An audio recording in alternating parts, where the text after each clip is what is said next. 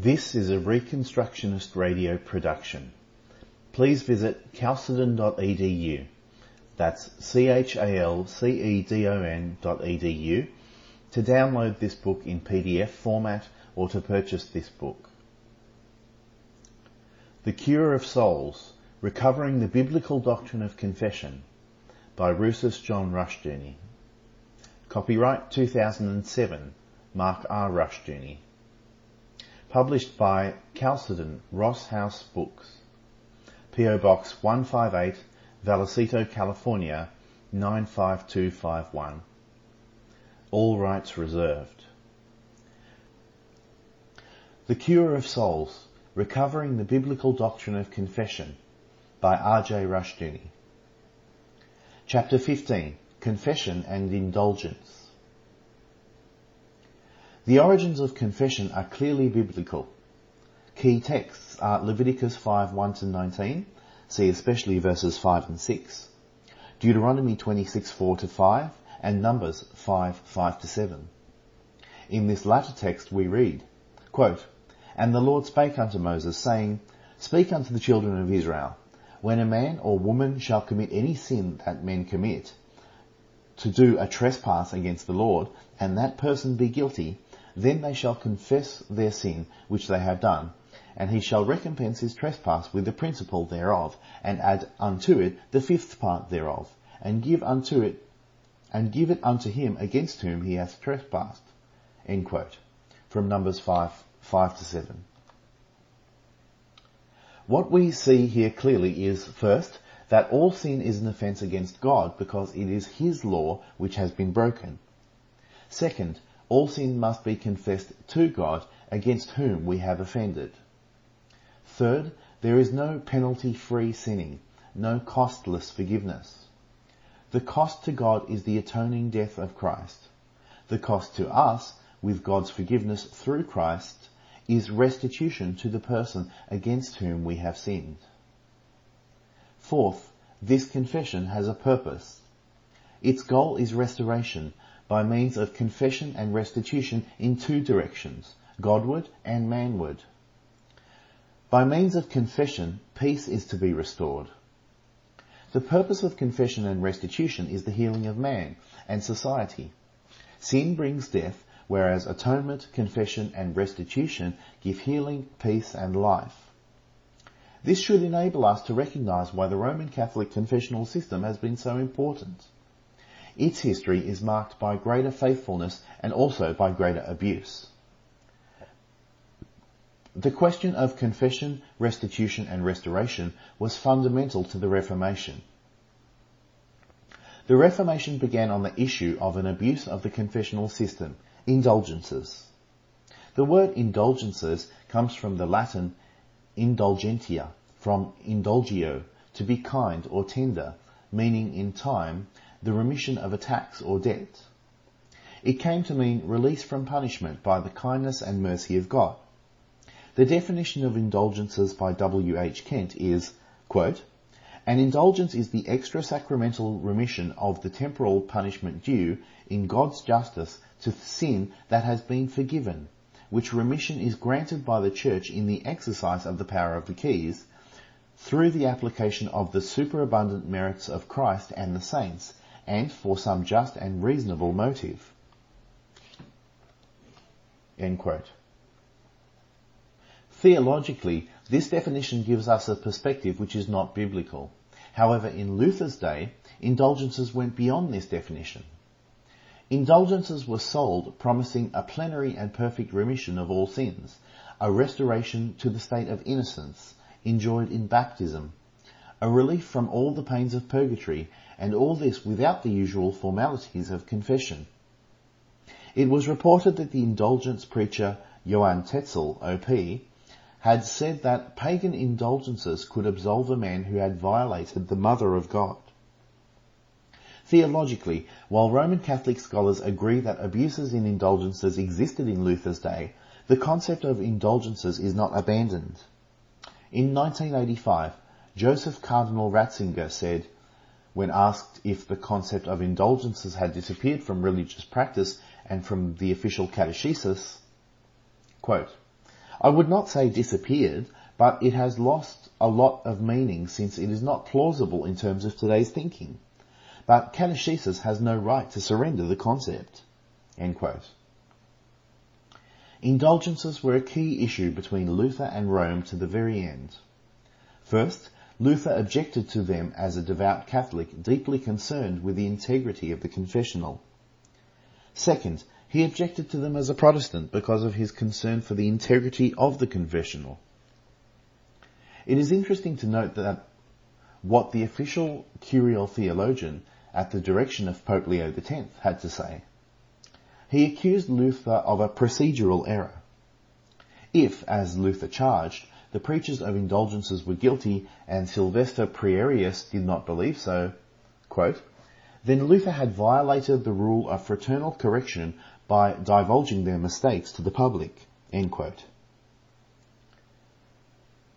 Prierias had many Protestant successors, men who believe that corrupt procedures are more important than the truth.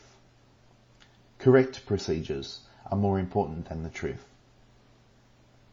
As a monk, Luther had confessed earnestly and faithfully, but with no sense of peace. According to Hendrix, his important study, quote, "In Luther's memory, his internal struggle with confession was very much related to papal authority," end quote. Indulgences released a man from the obligation to make restitution. In time, certain developments occurred with this practice. First, in time, indulgences applied not simply to specific offences, but became plenary or full. In 1095, Pope Urban granted a full or plenary indulgence to all who, for religious reasons, participated in the First Crusade. This indulgence offered forgiveness of sins and release from all temporal penalties.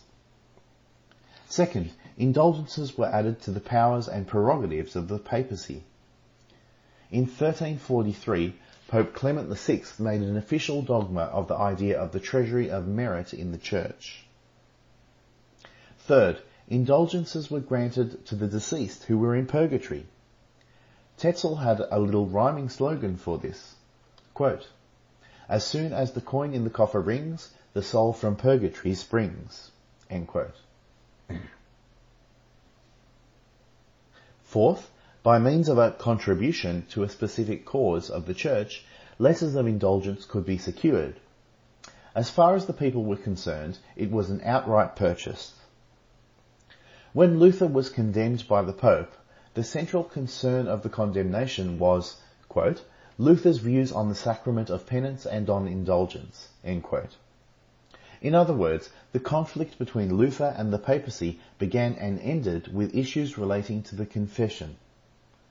There were some Catholics who would, up to a point, have assented to Luther's view of justification, but his view of the confessional was the key point of offence. It was the failure of confession to give Luther peace that led him to his doctrine of justification. As a result, Luther, in his view of confession, was concerned with separating the act from the control of the Church. Quote, "Of the three ingredients of penance, he recognized, of course, the need for contrition and looked upon confession as useful, provided it was not institutionalized. The drastic point was with regard to absolution, which he said is only a declaration by man of what God has decreed in heaven, and not a ratification by God of what man has ruled on earth." End quote. Luther also opposed the complete enumeration of sins in confession. This did not mean that serious and cultural offences were to be glided over with generalities.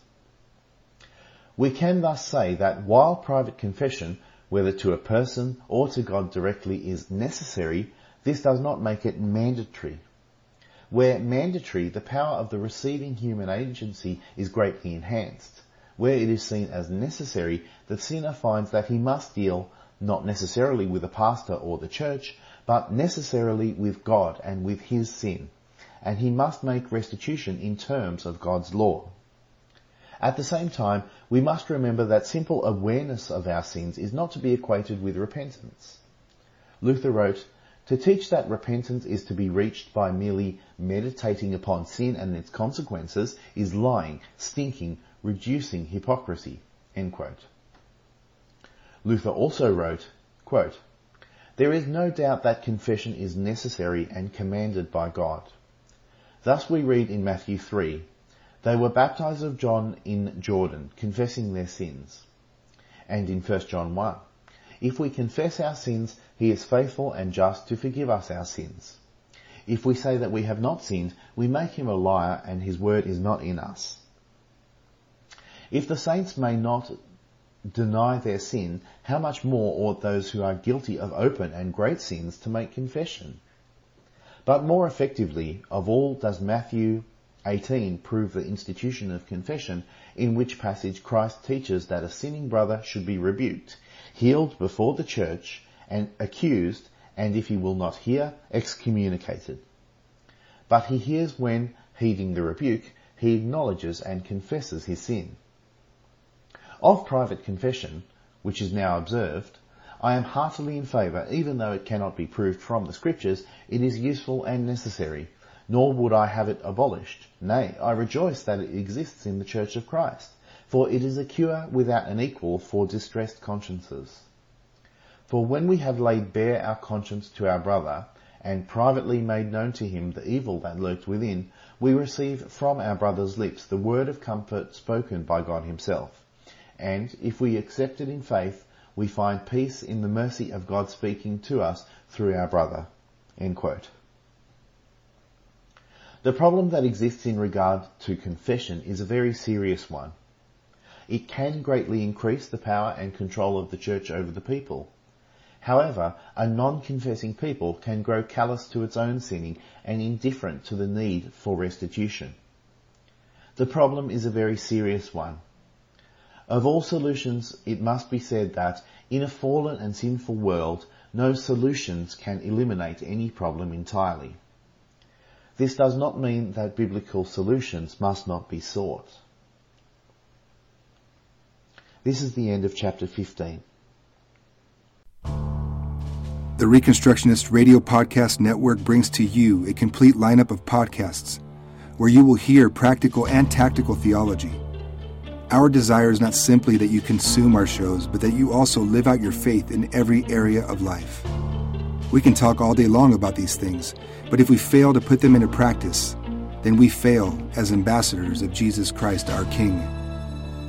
Subscribe now to your favorite Reconstructionist Radio Podcast Network shows, or you can subscribe to the Reconstructionist Radio Master Feed, where all of the content we produce, including the audiobooks and audio articles, will pop up as soon as they are available.